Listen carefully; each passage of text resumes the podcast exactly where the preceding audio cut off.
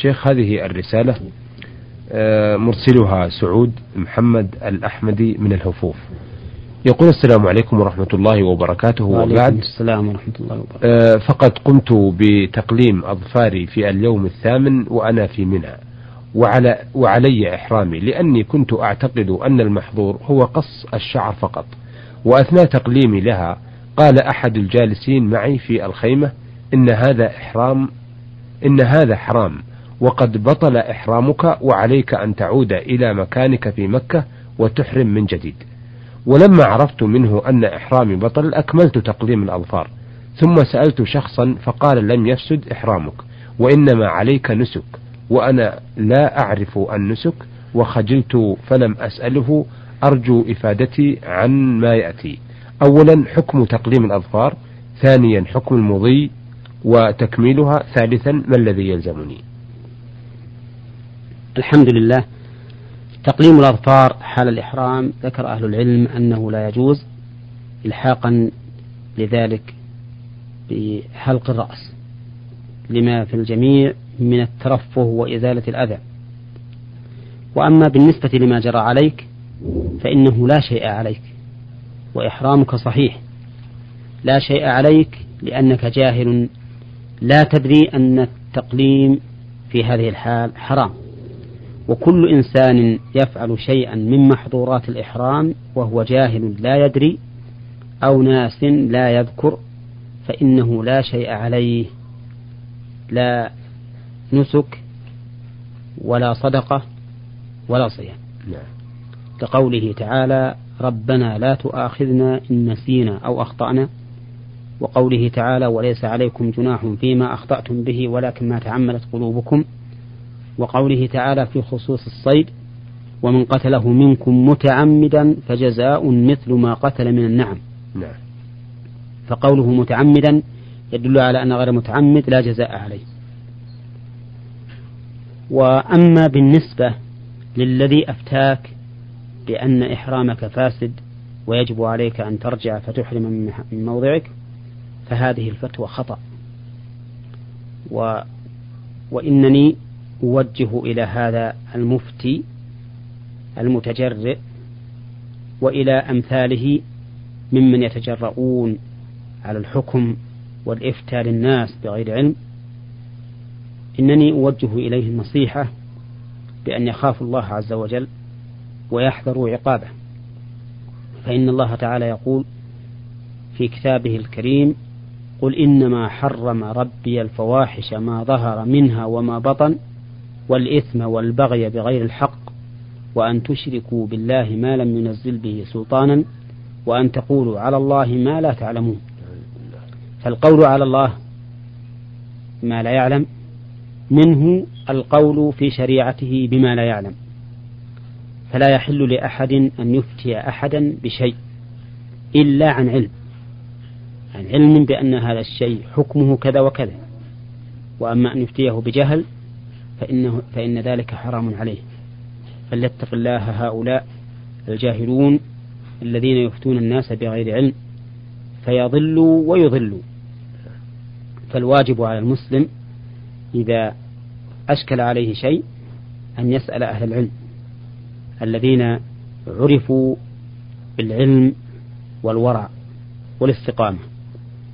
فإنه ليس أيضا كل من عرف بأنه مفتن يكون أهلا للفتوى. فإننا نرى, نرى كثيرا من العوام يعتمدون في استفتاءاتهم على من ليس عندهم علم وإنما هم تقدموا مثلا في إمامة مسجد أو ما أشبه ذلك فظنوا أن عندهم علما فصاروا يستفتونهم. نعم. وهؤلاء بحكم منصبهم وإماماتهم صار الواحد منهم يستحي أن يقول لا أعلم. وهذا لا شك أنه من جهلهم أيضا فإن الواجب على من سئل عن علم وهو لا يعلمه أن يقول لا أعلم وقد ذكر أهل آه، ذكر بعض من تكلموا عن حياة الإمام مالك رحمه الله بن أنس إمام دار الهجرة نعم. أن رجلا أتاه من بلد بعيد في مسألة أرسله أهل البلد بها إلى الإمام مالك ليسأله فأقام عند مالك ما شاء الله ثم سأله عن هذه المسألة. فقال له مالك لا أعلم. فقال إن أهل بلدي أرسلوني إليك وكيف أقول لهم لا أعلم؟ وأنت إمام دار الهجرة؟ قال اذهب إليهم وقل إني سألت مالكا فقال لا أعلم. هذا مع ما أعطاه الله تعالى من العلم والإمامة في الدين. فكيف بمن دونه؟ النبي عليه الصلاة والسلام أحيانا يسأل عن الشيء فلا يجيب عليه ويجيب الله عنه. نعم. وانظروا إلى ما في القرآن كثيرا من قوله يسألونك عن كذا فيجيب الله عنه. يسألونك عن الأهلة قل, هو قل هي مواقيت الناس والحج. ويسألونك عن المحيض قل هو أتى يسألونك ماذا أحل لهم قل أحل لكم الطيبات. فإذا كان النبي عليه الصلاة والسلام يتوقف عن الإجابة فيما لم يعلم فيه حكم الله فكيف بغيره من الناس؟ على كل حال نصيحتي لإخوان المسلمين أن يتقوا الله سبحانه وتعالى وأن لا يتجرأوا على الفتوى بغير علم فإن ذلك ضلال وإضلال. وأسأل الله تعالى أن يرزقنا جميعا الثبات والاستقامة وأن يجعلنا هداة مهتدين. آمين. آه هذه الرسالة من السيد خضر الخليفة العلي من الجمهورية العربية السورية محافظة دير الزور. آه لديه عدة أسئلة. يقول إنني متزوج ولي ثلاثة أولاد وإنني مطبق الدين الإسلامي إن شاء الله. وإن زوجتي مسلمة. وإن زوجتي مسلمة. وتصوم رمضان ولكن لا تصلي ولا تفعل ولا تطيعني وتنقاد لأداء الصلاة. هل يحق لي أن أطلقها شرعا إذا لم تطيعني أم لا أفيدونا لو تكرمتم؟ إذا كانت زوجتك لا تصلي وتدع الصلاة ومصرة على ترك الصلاة؟ نعم. ومصرة على ترك الصلاة فإنها كافرة والعياذ بالله.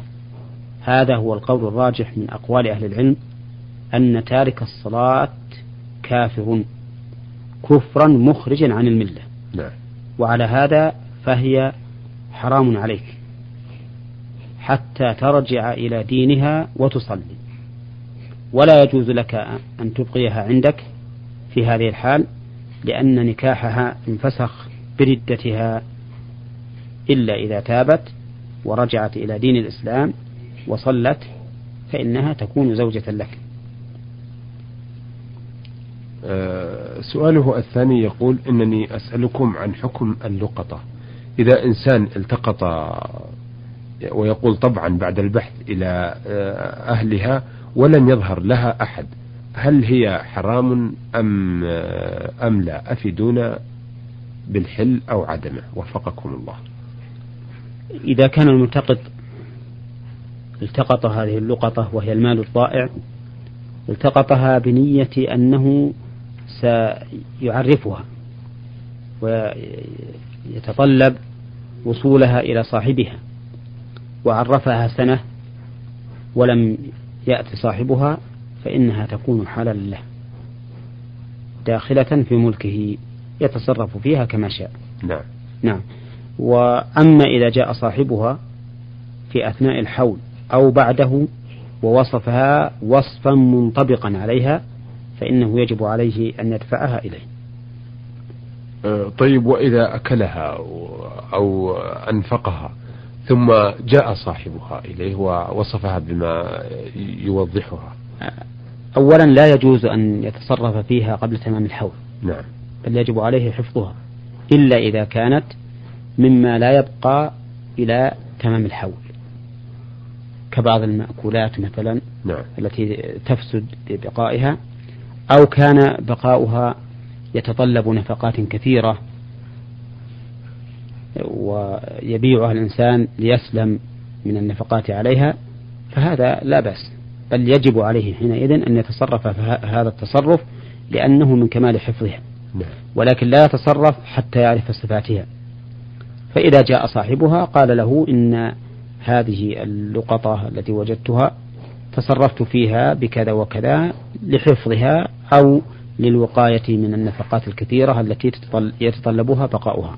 نعم. أما إذا تم الحول فهي ملكه يتصرف فيها بما شاء.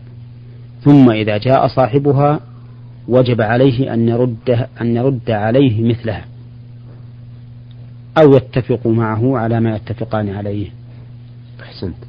أه سؤاله الثالث والأخير يقول إنني كسبت صنعة وهي زرق الإبر الطبية. ويتردد علي رجال ونساء. وأثنى زرق الأبر في مل... أه فإني ألامس أجسام النساء. هل هو هل هذا فيه شيء من الحرام أم لا؟ أفيدونا لو تكرمتم ولكم الشكر. ليس فيه شيء من الحرام إذا دعت الحاجة إليه؟ بأن لم بأن لم يوجد في المكان سوى هذا الرجل الذي آه، يزرق الأبر. فإن وجد امرأة تقوم مقامه فإنه لا يجوز للرجل ذلك ثم إذا جاز هذا عند الحاجة فإنه يجب عليه عند ملامسة آه، جسد المرأة نعم. يجب عليه أن لا يكون لديه شعور بالشهوة أو تحريك لها بل يشعر نفسه بأنه آه، طبيب معالج حتى يبتعد عن محل الفتنة. نعم, نعم. آه هذه الرسالة من سالمين محمد عطية من الرياض. يقول إذا اشترى الحاج هديه وربطه في خيمته ثم انفلت منه وضاع بين الخيام ولم يجده هل يلزمه أن يشتري هديا عوضا عنه علما أنه رجل فقير تعوزه النفقة؟ أو هناك رخصة في ذلك؟ نرجو الإفادة المقنعة وفقكم الله. الجواب هذا الذي هرب هذا الهدي الذي هرب لا يجزئه بل يجب عليه أن يشتري بدله. فإن لم يجد فإنه كما قال الله تعالى يصوم ثلاثة أيام في الحج وسبعة إذا رجع إلى أهله. وإذا اشترى بدله ثم وجده بعد ذلك فهو ملكه. يتصرف فيه بما شاء. نعم. لأنه ذبح بدله فحل البدل محله. ولا يجب عليه في هذه الحال أن يذبح الأول لأن ذمته برئت بذبح البدل. أحسنت. آه هذه الرسالة من السودان. يقول أنا سليمان حارث شارف من جمهورية السودان الديمقراطية عامل بمؤسسة الاعتصام بمدينة قلوة.